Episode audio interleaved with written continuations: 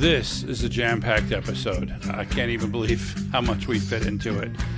This week on Restore It All, we're talking about backing up and restoring databases.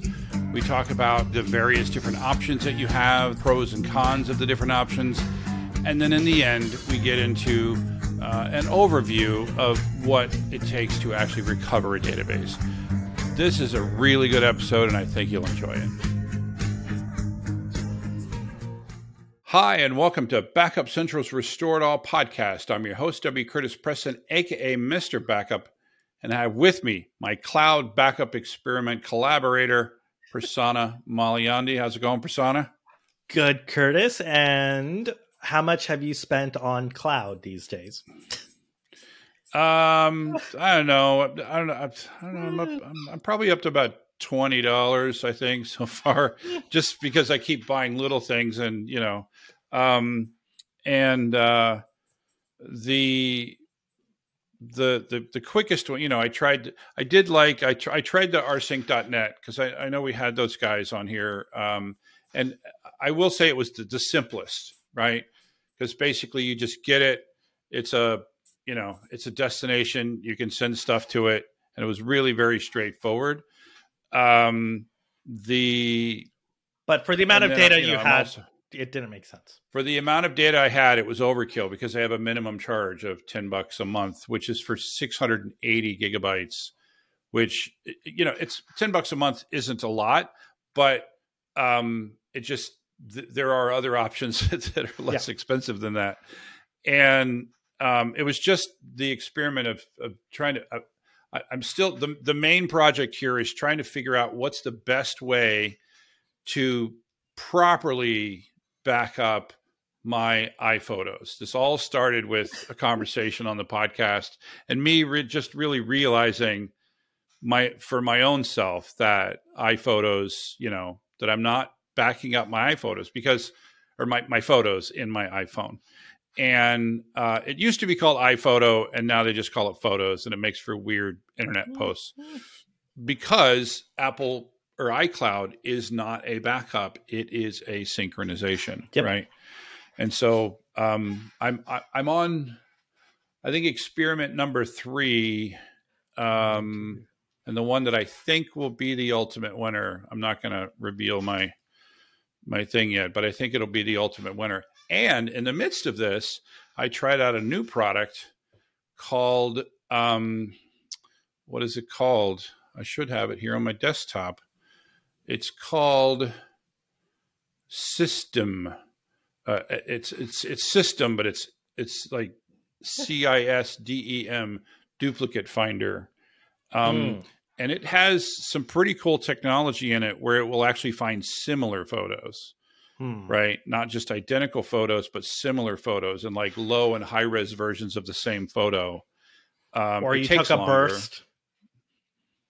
Yeah well a, a burst is it would be yeah it would be nearly identical photos uh, but this will find so it ended up finding 1500 similar photos and then it can it can smart select all of the dupes for you and delete them uh, and i did that um anyway it's been it's been uh it's been a journey you know as they say So, is your experiment going to be finished by the time we have Daniel Rosehill on the podcast?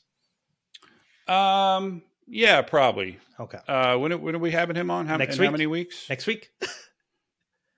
early next week? Next Wednesday. mm, might not be. Because you know like everything i try takes about a day. Yeah. so we'll see. We'll see. We'll see. We'll see. Um but speaking of modern you know hashtag first world problems i'm going to record our usual disclaimer uh, Prasanna and I work for different companies, and uh, this is not a podcast of either company, and these are our opinions, not theirs. Uh, please reach out to us at curtispreston at gmail or at WC Preston on Twitter. LinkedIn. And um and oh and LinkedIn, yes, linkedin.com slash in slash Mr. Backup. And you can find us. And please also rate us. Uh, go to your podcast. That helps other people find us. If you like the show, help other people find it by giving us, you know, stars and whatnot. So we're in our continued backup to basics series here. We're in part three, which uh, the first part was about traditional data sources. The second is about uh, is about databases. But in that episode, we focused mainly on the architecture, the different types of databases, the different ways that they sort of exist. And uh, this week, we're going to talk about basically the you know the meat and potatoes, which is how you actually back up uh, databases. So you um, don't. th- what's that? You don't. Yeah, Said no one you- you ever. back up the databases. Said no one. Uh, yeah, yeah. I mean, you know, the the only ones I, I say the only da- databases that I would consider valid not to be backed up are Test. like a development database Yeah. or something like that. Test, yeah, test or dev, an actual dev, not you know. Sometimes dev is not dev. Yeah. Right. Yep. Um. So, and and I'll say that a lot of the things, in fact, many of the options that we're going to talk about really only apply to if you're hosting the database on a server or VM that you control, Mhm. right? Um, because you know it'll become obvious, and and so those of you that that you know you're using RDS or something like that, um, then um, you know you're going to be like, well, that doesn't work for me. Well, you know, if it doesn't Yeah. work for you, it doesn't work for you, right? So, w- do you remember what what we said was the the main? Pro- you know, most databases are residing on files, right? There are a handful of people out there that Um, like to use raw devices for databases. Yeah, What? especially with performance. Yeah. Yeah. uh, Okay.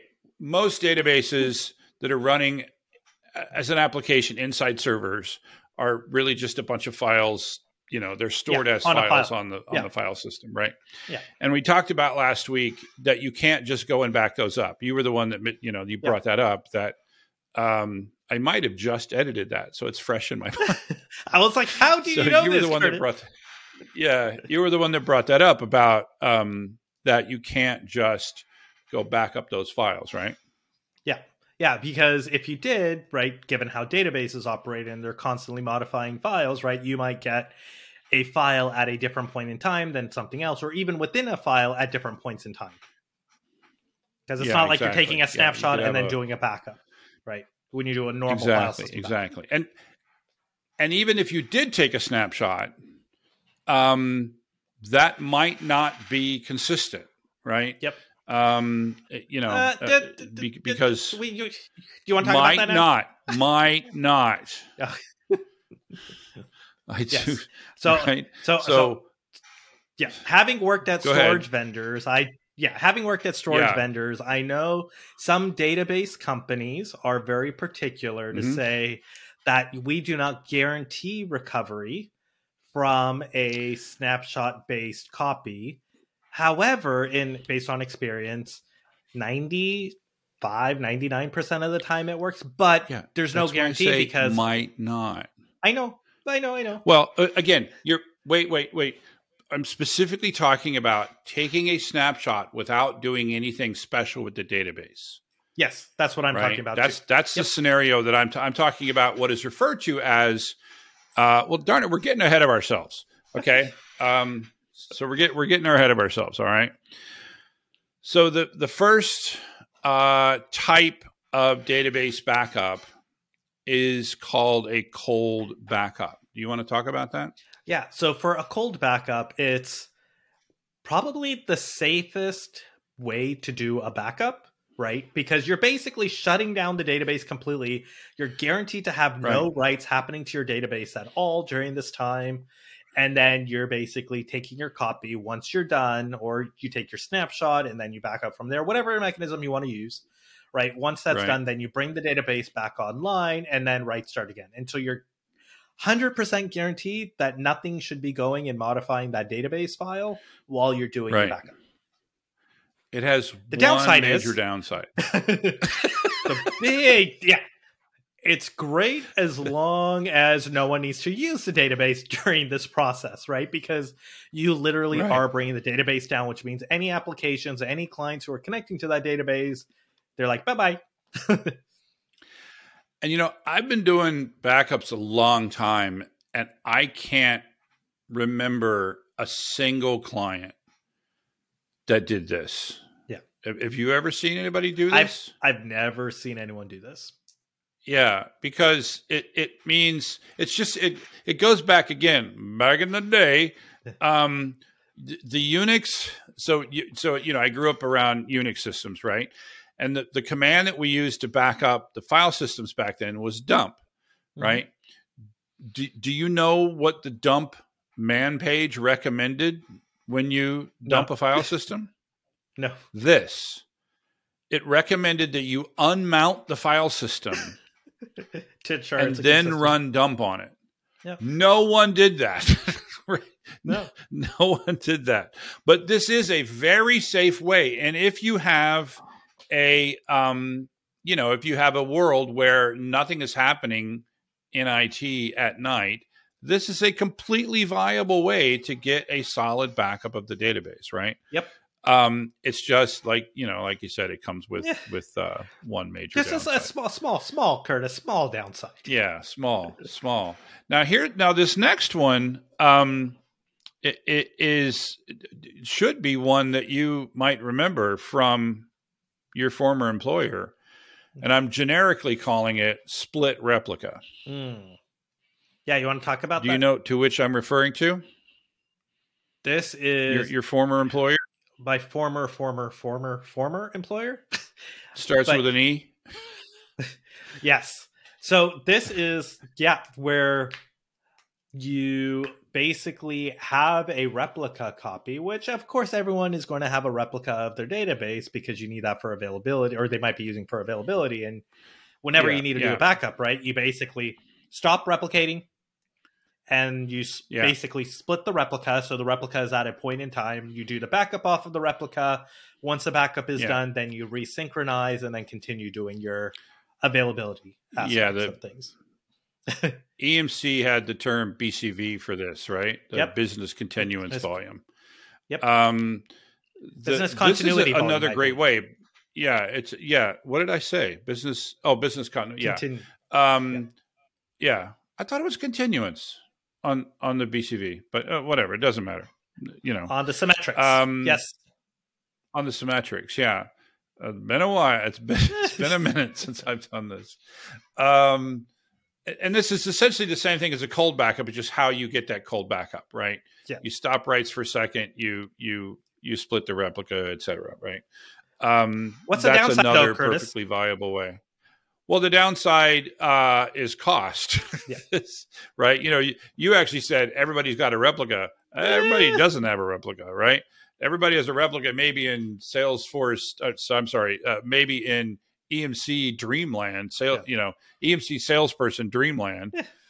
But uh, that's the bit. That's the big cost, and also complexity, right? I remember lots of scripts. Um, you know, if the the split can fail, the rejoin can fail. You know, But- all these kind of things. It's just complexity. But isn't also another do- downside the fact that when you're do you now have to decide do I want a replica copy or do I want a backup? Right? For a period of time, it can be one or the other, right? Because when you split it, Right. you're no longer getting updates, which means that your protection of that of your production is now restricted until your backup Right. is done. Yep. Yeah. Exactly. Um, so you're. So you're. What's more um, important? Well, you're. Yeah. Yeah, I, I'd say at that point you're no worse off than people that don't have a replica, but Yeah. which is I think most people. But um, I so I really just go back to the the downside of that is cost and complexity. Most Yeah. people, at least most people that I've worked with, didn't have the money to pay for a BCV just for the purposes of backup, Yeah. right? Because then also they would sell you another Another system. right? Another Symmetrix to replicate that too, and uh, yeah, and, and if you needed synchronous, and you could, you could end up with three Symmetrix by the time you were done, right? Yep. Uh, Four copies of the data. You had the local, the, the primary copy, the BCV, which was physically attached to that. Then you had another Symmetrix that you were replicating to Synchronously. uh, symmetrically, Synchro- synchronously. Yep. Yeah, thank you. Replicating to synchronously, and then you could replicate asynchronously to another one. Uh, man, that sold a lot of discs. Yep. SRDS in the day. SRDFS, and yeah, SRDS. S- SRDF. Yep. Yeah, exactly. Right. Um, so the next one is what I would say my usual way that I'm backing up databases, um, at least in the case of, um, you know, like Oracle, Hmm. Oracle and Informix, which is still around, um, Sybase to a lesser degree, not SQL Server because it didn't have this functionality, but that is this concept of hot backup mode. Does SAP support it? I don't know. Okay. Um, I never had to admin SAP, so I don't know the answer to that question. But Yes, I basically, Mr. Backup. so I'm glad. I'm, I'll, I'll make that a social post. Um, the um, you know, if you, if you've ever Oracle uh, admin an Oracle database, there is this there is this command. It used to you it used to be you had to say alter table space begin backup, and you had to do this a table space at a time. And if you don't know what a table space is, it's literally the space where you put the tables, right? Mhm. um, you know you have you have some data files that form a table space and you put tables in those table spaces we talked about that on last week's episode um, but now there's an alter database uh, begin backup command Mhm. and what it does in the case of oracle i can speak specifically it doesn't halt writes i actually thought i used to think that it halt, halted writes Yeah. it doesn't halt writes what it does is it changes what it logs in the redo logs Mhm. and it it it logs the change blocks rather than the vector right because basically it's it's storing all of the blocks that are changing while the backups are happening Mhm. so that when you uh, go to try to use these oracle knows that oh this this backup occurred during a ti a period when it was um, you know, in Inconsistent. backup mode, Yeah. and so it can use those bo- blocks to then um, to then fix the blocks that changed during the backup Yeah. in case you got them before they were changed, right? Yep. Um, and it's a it's a really cool way in that you just need a pretty basic script that you run at the time of backup Mhm. you just say alter database begin backup and then you can back up that database however you want we've talked about a couple ways you can you know do split shot or snapshots you can do a regular uh, file system backup which is the way that i've historically done it um, it, it, and, and the other nice thing about this is historically you, you quite often would pay extra for database backup, Backup agents. functional. Yeah. Um, that's be, that's become a little bit less in vogue um, these days, but we've kind of gone with capacity based um, pricing. But the it used to be that you would pay a lot extra. The other um, the the the disadvantage of this was that the DBAs couldn't really control backups, right? So uh, this was always a war between you know those of us that wanted to have the backup system control the backups or the DBAs control the backups. Yeah. Oh man, it's so I never administered databases, but I visited many, many customers, and it would always be interesting getting the backup folks and the DBAs into this room at the same time. And as we talk about solution, or as I would talk about solutions, they'd be like, "No, I want control of this. No, I want control because I don't trust the other guy." Yeah. Right? It's just that back and forth that goes on. And I would Yeah. say it was Yeah, it was notorious, especially for Oracle deployments. Right? I think it was. Yeah. I don't know what that was about, but it was. Yeah, and and and yet Oracle has, I think, the best answer that makes both sides happy. Yep. Right. Uh, we're we're going to get to Well, that in a minute, but Uh, the one thing I Go ahead. think that you need to consider as a disadvantage, or just to be careful of when you are using hot backup, is I know Curtis, you mentioned sort of logging those change blocks, right? this causes additional load on your database. So you want to make Mhm. sure that right that you're not that you've sized your storage systems to account for this as well. So wherever you're storing your logs, your archived redo logs. Yeah, that's a good point, and it brings up a story. Yeah. Um, I know I've told this story on here before, but it's apropos to this moment.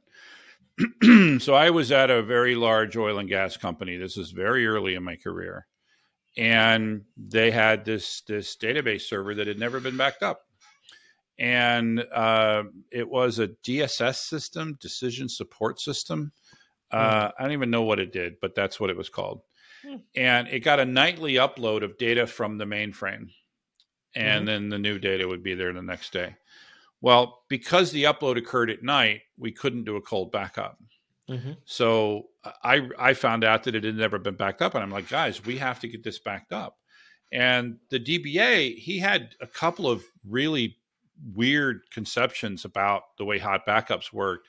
Basically, the, the the in order to do hot backups in Oracle, the database has to be running in archive log mode Yep. right? He had all his databases running in no archive log What? mode. Don't even get me started. So he had this weird belief that if I put the database in archive log mode, that it would cause corruption. I'm like, mm. can you please go call Oracle support because you know you're crazy talk. Um, and Oracle assured him that this feature that everyone uses is fine. Yeah. But then he had this other thing. What what you were alluding to was that putting the database in backup mode was going to cause an increase, a, a performance decrease on his database, and so he was going to uh, the, the the nightly loads, which were occurring at the same time as the the backup, would uh, take significantly longer. And I ended up betting him that um, for for some reason, what I'm rem- remembering was that it was five percent. Right, I, I said the backups won't, or the the the uploads or ingest of this data wouldn't take more than five percent longer than it because it was a very documented process that happened. Uh, and we we did it. We put it we put it in archive log mode. We ran the first ever backup. Um, oh, and by the way, um, the, the the backup product that I was using used um, some features of Solaris that were well known to be buggy in the version of the OS that we had. So there were some patches. So we had to, I had to load these patches. Uh, so I had to load the patches. I had to put the, uh, it was the the jumbo patch, the Solaris Mm. jumbo patch, right? We had to load the latest one, or else when I ran the database, when I ran the backup, it would crash the server. That So would be like, bad. I had to put on the Yeah. patch, yeah, and and I and I had to put it in archive log mode, and then um, I got the first ever backup, and we did the first ever uh, uh, ingest of this mainframe data while running a backup, and it took like five point two percent Hmm. longer. And so I ended up buying lunch for this guy, and it, it was on like a like a Thursday, and then over the weekend the system crashed, and we lost five disk drives and I had a backup, and you know, and so I was like, I'm cock of the walk, right? So I came in Monday morning, and, and he's like, I bet, I bet you think you're something.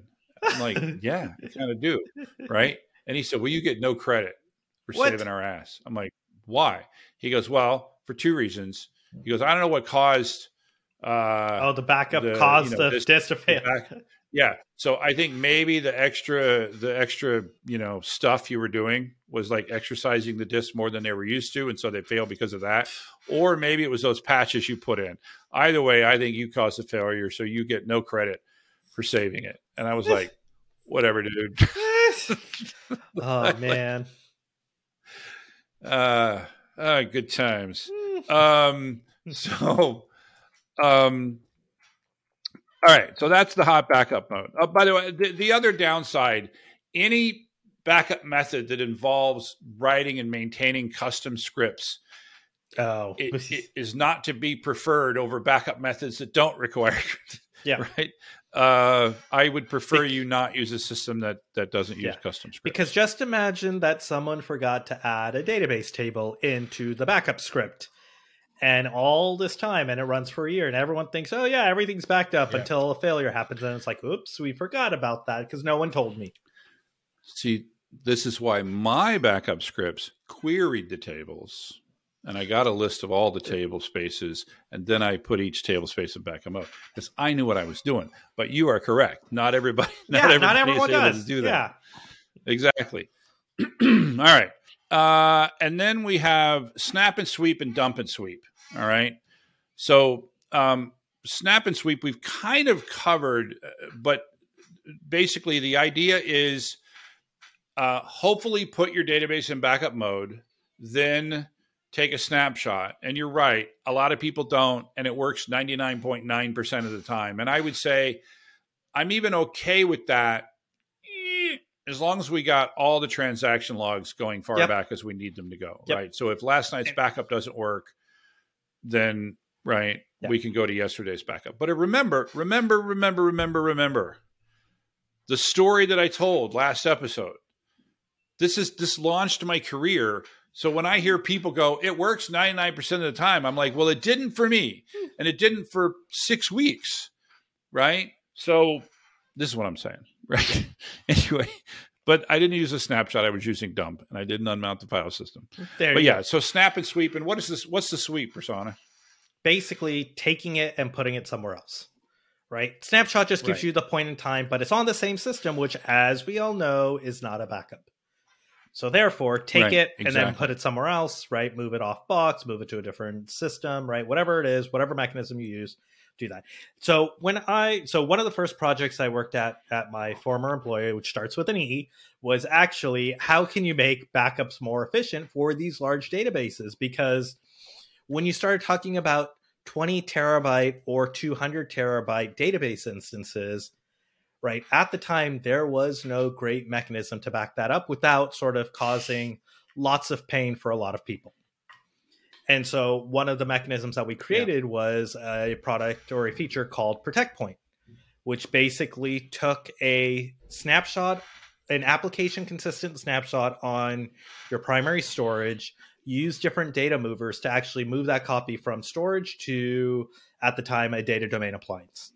Right. So, Yeah. being able to efficiently move it because the other problem is once you take that snapshot in say a normal case right you have your snapshot now you need to sweep it somewhere else it's normally your client Yeah. who's moving it you're now impacting your storage system. I know we talked about this in a previous podcast right, about ndmp and having it done as a storage system makes a lot more sense.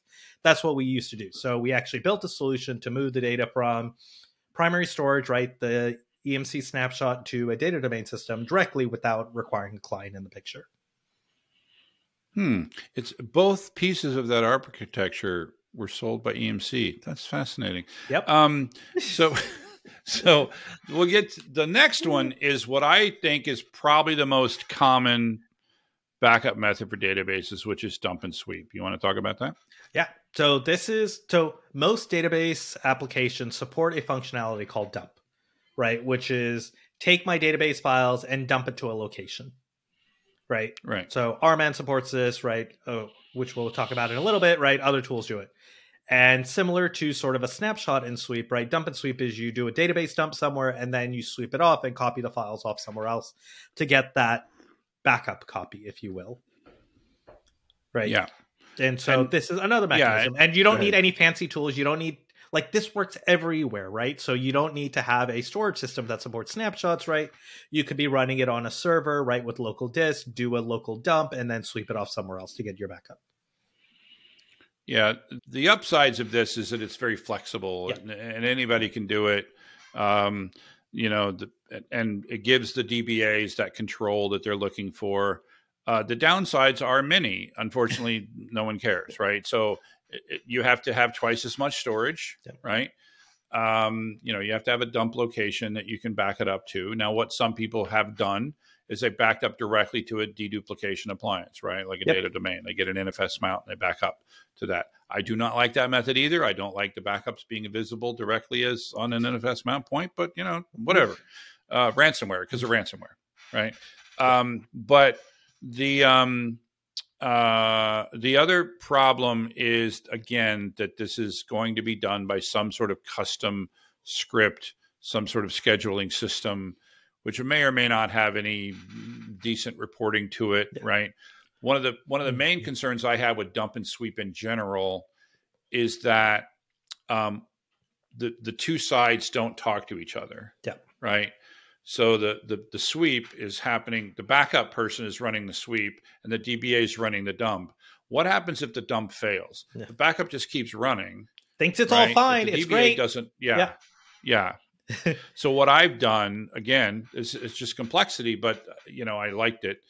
Um, was I I built into the dump script. I would work with the the DBA to build into the dump script a file that they would touch that would say that the backup worked or didn't Mhm. work or whatever, and then I would look at that file from the other side, and I would know that the backup ran recently or not. And if it didn't run recently, then I would error, and then I could go What- talk to the DBA. But what- all that stuff's all custom scripting. well, well, you and know? what percentage of DBAs and backup people do you think actually do that mechanism, Curtis? you know, Point point one. Yeah, right.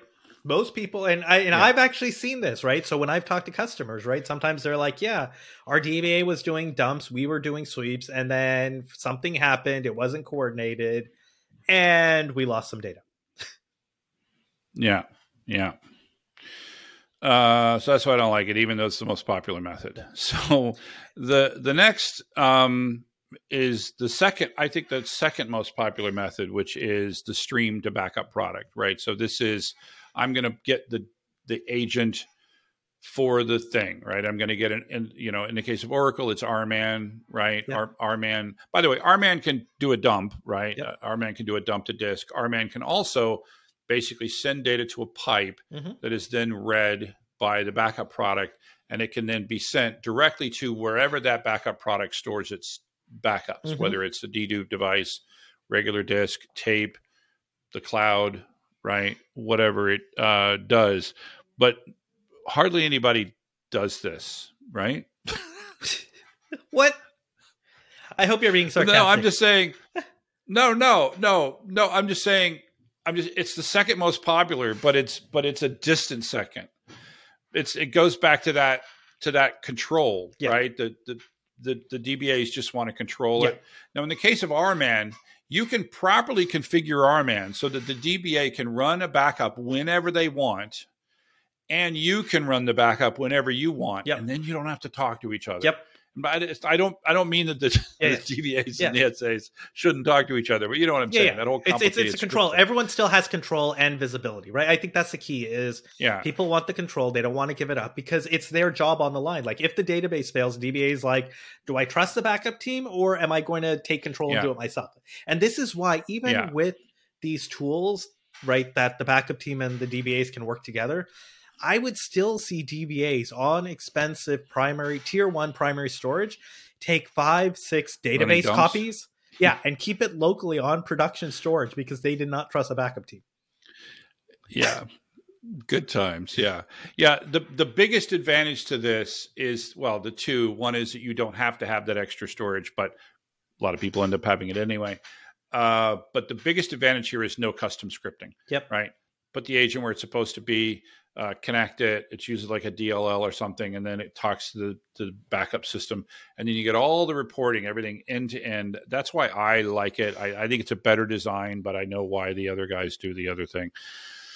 Um, and then just real quick, I'm just going to cover them real quick because we're we're going to be too long. Uh, transaction log backup, making sure that you know if you have a transaction log database, making sure that that's included in the backup, because especially if you're doing a hot backup, you need those transaction logs during the time of the backup, or you're not going to be able to, to get it. And also, you need those transaction logs to roll your backup forward to the current point in time, right? And then the master file, right? The control file in Oracle, the the master database in SQL, uh, et cetera, right? yeah there are all these Now, other things that you need as well yep Yeah. Yes, yes, yes. Um, so the next we have is backing up PaaS and serverless databases. Um, this is, um, I I think that things times have changed even as as I, you know, since I wrote the book. There's dump and sweep there too, right? Uh, there's also integrated backup as a service, right? Um, so like w- when you think about like RDS or DynamoDB, Mhm. how do, how do people back those up today? I think they just predominantly use AWS's native tools, right? If I look at that, it's the Yeah. cloud provider, whoever I'm using, right, gives me the tools I need to do the functionality to backup. Right. Yeah, yeah. I, I, don't even think many of them don't even offer the dump Yeah. feature, right? I don't think Yeah. you can dump uh, DynamoDB. I think anywhere. DynamoDB like now supports dumping to S3, I believe. Oh, okay. Yeah. All right, maybe. Um, yeah. So quite often that feature is not available. Yeah. Uh, sometimes it is. It sounds like maybe uh, Amazon was sort of probably forced to come out with that. They they had customer demand for it. Um, Well- I think I agree with you. I think the most common method is the basically the the integrated backup method. Yeah. Right. In the case of AWS, you take snapshots. Those snapshots end up getting stored in S3 um, you can ha- you can have those snapshots replicated to other places, uh, which you should. Mm-hmm. Yep. Right. That's that's the only concern that I have. If you have RDS and you're just like RDS by default has snapshots enabled, and they just run like I think they run once a day, They run once a day, but, but, they're all in the same. Yeah. Go ahead. but the thing you should be careful of and read carefully what they offer because each one does something different and even RDS gives you different flavors depending on what database type you're using within RDS. Um, so most of them when they're doing that automated snapshot like you're talking about Curtis, they typically only keep it for 30 days max. That's it. You can't extend it beyond 30 days. That's all you get. So if you have retention Right. requirements, you now have to manually manage the snapshots on your own or the backups on your own. Um, the other thing Yeah. go Yeah. ahead. Go ahead. The other point I was going to make is that be careful also because some tools allow you to do a backup, but they don't actually allow you to do the restore. Yeah. So- RMAN on RDS is Yep. a perfect example of that. yeah. So make sure you The last time I checked, anyway. Yeah. So carefully read Yeah. what it offers. don't assume. Yeah. I'm going to throw an idea out there, Prasanna, and tell me what you think. Why in the hell do you need backups over 30 days of a database? Of a database. What good is a backup of your database from two months ago? It's not the file Yeah. system, Yeah, yeah. right? I can I have a so here's where I think it could be useful. Now, I've never administered backup systems. I've never actually had to Mhm. deal with recoveries like you have. Hmm But one potential I could see is say there was a corruption. You have all the transaction logs going back, say, 60 days. You could theoretically recover the database back to 60 days and replay all the transactions to recover. I think that is the edge condition of all edge conditions. I know that's why I said, Um, but did, but did you notice that I did Yeah. not say anything about archive because that's typically why people should be keeping yeah. it around, Well, they're, right? they're like, well, they're, they're like, well, we keep it for um for um um Compliance or retention. for uh, retention or compliance or whatever. And I'm like, yeah, but you're keeping a backup for Yeah. compliance reasons. If you actually need that in three years, you're going to be in a world of hurt because we're going to be on Oracle version 78. And you're going to be on version 13. And you're going to be in a Yep. world of hurt. If you need stuff for compliance reasons, that should be archived, which would be in like full text, Yep. not in a database format. Uh, you know, that's a that's a whole other discussion. So um, the the final section, and and it and it's going to be admittedly much shorter than the previous, right? And and that is, and it's it's equally as important, which is recovering the databases. But there's um, there are um, h- hang on, sorry, I'm just looking here. Um,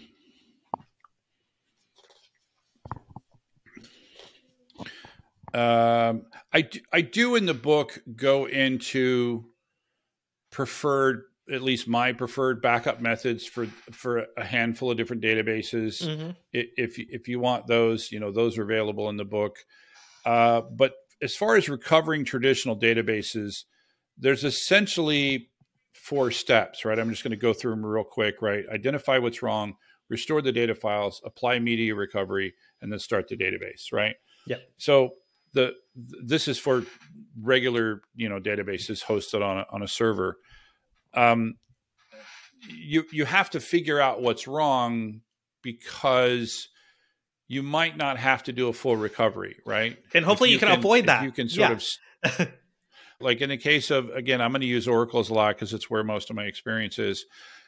You might just find out that the control file is missing, right? Yeah. You might just find out that one data file is was deleted or corrupted, and you could Yep. restore just that data file. Yep. Um, anything that you can do like that, um, you know, you know, to figure out what's wrong before you do any recovery. It, it's just like you know we talked about ransomware recovery. Yeah. Just like ransomware recovery, the more you can do up front to figure out, the the more time it'll save you. Yeah, Yeah, every you don't need a hammer for everything. Full recovery, you don't need to full restore everything anytime something happens with your database. A lot of these database backups, right, and the database applications themselves are smart enough to recover with just smaller granularities. So once you've figured out what caused the issue, right, most of these database, then you can actually restore whatever needs to be recovered, right? So like you mentioned, Curtis, your second step was recover the data file or whatever that object is Right. most of the database recovery tools sort of deal with a lot of that for you. So, say you've found Oracle has a corrupt data file, right? You can go to Oracle RMAN and say, recover this particular data file, and it'll just pull back that one data Right. file. Right. And if you used you use dump and sweep, it's a little bit different. But if you used uh, snap and sweep or you know one of the others, where basically you have the the data files right there, you can just grab them and restore them, or you can you know use your database product. The the really important step, the database won't open at that point because now you've got you've either got a, all the files are from one point in time from last night, or maybe even two days ago, or you've got some files from right now and some data files which are behind and then you have to apply media recovery so this is essentially using those transaction logs to redo logs to to redo everything that happened since that backup and you, you basically bring all the data files up to the same point in time Yeah. uh, and then you can open the database Yeah. right And, and, and I then it- go ahead and I remember just going back talking about it, right? Only once I started talking to like the application experts who are really good at backups for databases did I realize it's a two step process, like you said, right? One is restore and the other is recovery, right? You're restoring Yes, your data yes. files or whatever the media is. You're recovering the database into a well known point in time so it can, in the fourth step, be brought back online. And it is possible, for example, if the reason that you're restoring the database is that somebody dropped a table uh, or did a, a DBA or a, or a threat actor did something to your database, deleted a bunch of records, deleted some tables, whatever. When you do media recovery, you can typically say do media recovery up to this point in time. You know that the date that the table was dropped at you know 1745 and so you you just restore you know recover up to 1744 Yeah. um uh, you might even do 1744 59 what you know Yeah. whatever it is that you know when that table was dropped you can do media recovery up to that point and it'll bring it up to a consistent point in time at that point in time Yep. right um yeah it, it- it's not an easy thing and and uh you know hopefully it's something that you practice on a regular basis just like everything else hopefully it's something you test and you practice um etc so i've got so recovering modern databases um you know i've got a handful of different ways right? So i've got the point in time recovery without media recovery. So um some of them just don't provide it right? So like when we talked about backing up um what did we talk about backing up? Dynamodb right? So it doesn't really have the concept of media recovery. If you want better if you want more granularity in the restore you just take more, uh, More snapshots, snapshots. more often right? That gives you a better rpo right? Recovery point objective. Uh, so that that could be one option. The other option would be table based recovery. Um, why might i want to do that? Because you only care about one particular thing in the table or in the entire database instance, not everything. Well, I hint, I mentioned something that could happen a few minutes ago. Oh, someone dropped a table, yeah. or exactly. uh, or you have a malicious person who goes and deletes things. Yes, yes, exactly right. So it may be that the only thing wrong with your with your um, system is uh, is ta- is is the table. But the other reason that you might want to do this is that this is the only way to do this. some some of the backup agents or some of I'm sorry, some of the database products, Database. the only way to back up is at the table level, right? Um, there's also node level recovery, right? When you're talking in about, like, a some of the multi-node database, go ahead. I Yeah. was thinking like when you think about like Cassandra or MongoDB or other things like this, where you have multiple nodes, which then make up the database, right? You might have a node fail, right? And so, what's the process for bringing up and recovering a particular node? Right. And and most of them it looks like you don't really have to recover the node as much as you just have to create a new replica. Yeah. Say, hey, uh, this one's dead. We're going to do this one now, and they just sort of figure that out. Yeah. That is the beauty of those type, you know, of a, of a scale out database, right? Um, the, the the more common I think is going to be the you know the one that we it, it I'm I'm saying it twice, but the, I have cloud level snapshot as a backup and restore method. That's a super easy restore method, though, right? Yeah, you just bring it back, assuming yeah, assuming easy that it's supported. Assuming it's supported. Yeah, assuming it's supported. Yeah, um, don't assume any of this stuff, right? To make sure Go you- test it. you're testing this up front. Yeah, exactly right. Um, the so I- I'm just going to read this because it's it's outside, really outside of my world here. But so there's some restore uh, scenarios depending on how the data is restored will need to be brought consistent with the rest of the database. So you may have to restore. This is again, this is with an eventually consistent database. That's why we wanted to mention that term back in the last uh, recording. Um, if you've got an eventually consistent database, you may restore only part of that database, and that it then needs to be brought consistent with the rest of the database. Uh, It, it's a bit, honestly, it's a bit uh, outside of my realm of experience. So I, um, so I just have, I just have to say that is a type of restore. And when you talk about like Cassandra and MongoDB and these these giant, uh, you know, massive databases, that I, I talk to um, like the folks over at Datos.io that that they Yep. you know they back up these type of things, and they're the ones that talk that talk to me about this where that some of the stuff that's documented in the in the manual that if you follow it it could end up having to do an eventual like Mhm. an eventual recovery and that it can take a really really long time to do that so that that that's sort of what i'm alluding to there honestly i barely understand what what that is myself if you don't understand it but here's what i'm saying is if you've got a if you've got one of these massive scale out databases the, the big thing the big takeaway for me from those is please do not confuse availability Yeah. with durability Yep. right um that uh someone can still drop a table you can still lose a number of a, a number of nodes right And so the question is, how do we recover if somebody lost, if somebody dropped a table? How do we recover if we lost whatever the number of nodes is that would take out the everything. system? Yep.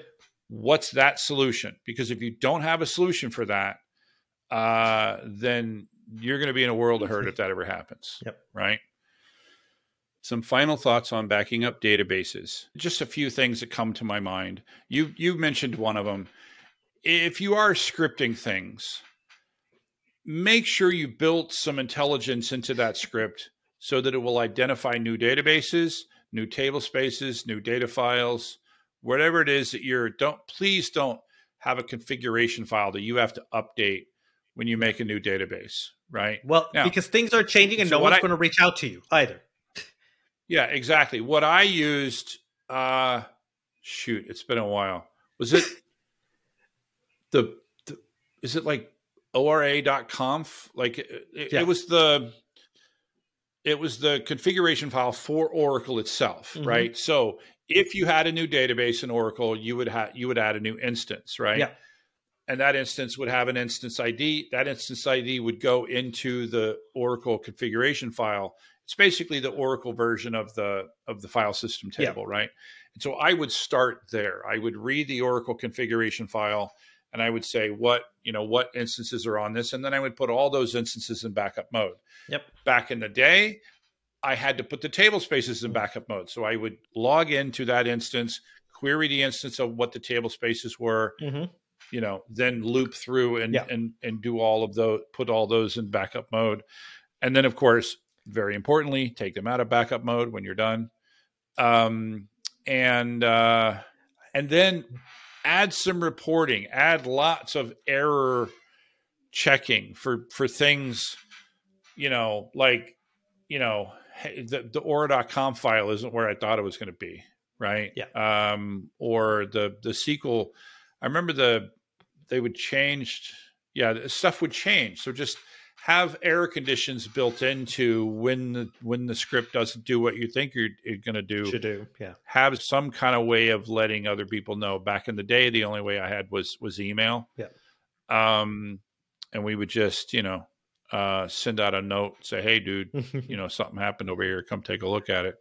What what other sort of general things to, can you think of? I think the other thing to take away is whatever solution you're using for backup, right? Even if you do have these automated abilities in the script, make sure the backup and the database people talk to each other. You guys don't have to be enemies.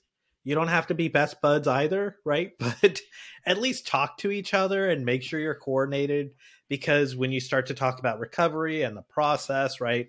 It all starts from what did we decide up front for backup? Um, man, we covered a lot in this episode, dude. What do you think? Yeah. No, I think we this is covered enough. I think Yeah. I always learn something new. Thinking, and I think I talked about this on the last database chapter or episode as well. It's databases are complex. If some of these things go over your head, don't worry. Right? Yeah. There's Yeah. a lot of things. Hey, it goes over my head sometimes, right? right? Because I'm trying to talk about, you know, we talked about if you go to db-engines.com, we talked about that there are um it was like 30 different database products. There's, there's I think it's like more than 30 that. different types. Yeah. 30 types. Well, well, no, it was Yeah. like 30 types. Yeah. And then like a couple of hundred different databases out there. And they're all different and they all, you know, they all back up different and restore different. So just make sure you know how yours works. Yeah. Right. Um, and please don't let the vendor go, oh, this doesn't need to be backed up. Please don't. It hurts my ears when I hear that. Uh, so hopefully this was helpful. Um, you know, if you've got other database questions, throw them out, throw it out to us. I hope you enjoyed the episode. Um, it's always fun um, talking about my favorite subject. yeah, and no, I'm. I'm excited to hear about your experiment, Curtis, more than anything, honestly. I want to see what happens. yeah, it'll be interesting. It'll be interesting. And uh, thanks everybody for listening. And remember to subscribe so that you can restore it all.